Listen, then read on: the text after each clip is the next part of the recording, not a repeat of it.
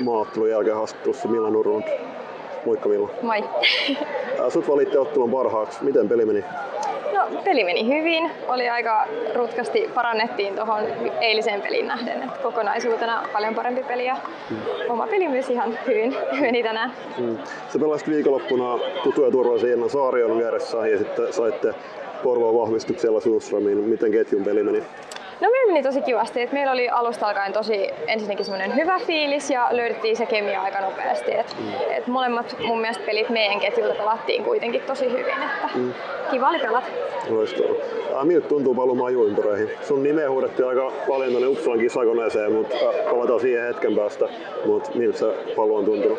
No tosi kivalta tuntuu taas palata ja tää tuo itselle semmoista lisäpuustia tällä hetkellä, niin hyvältä tuntuu, ei muuta. Mm.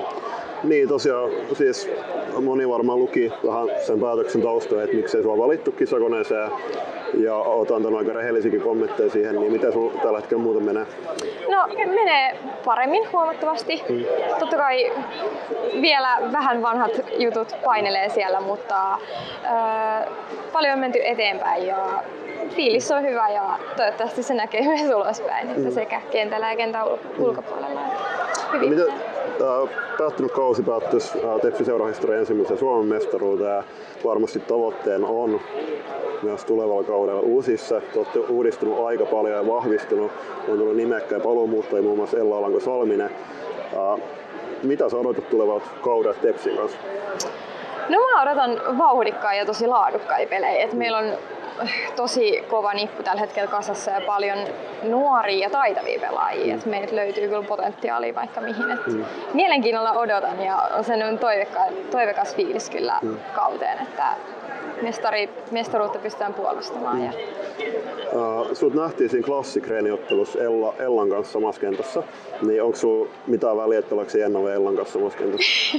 ja siinä on kaksi aika laatusenttariä. No siinä on, Et ihan sama mitä nytten Aki päättää, niin mm. olen tyytyväinen molempiin vaihtoehtoihin, mutta totta kai se on vanhassa ketjussa helpompi, helpompi jatkaa, kun se kemia toimii.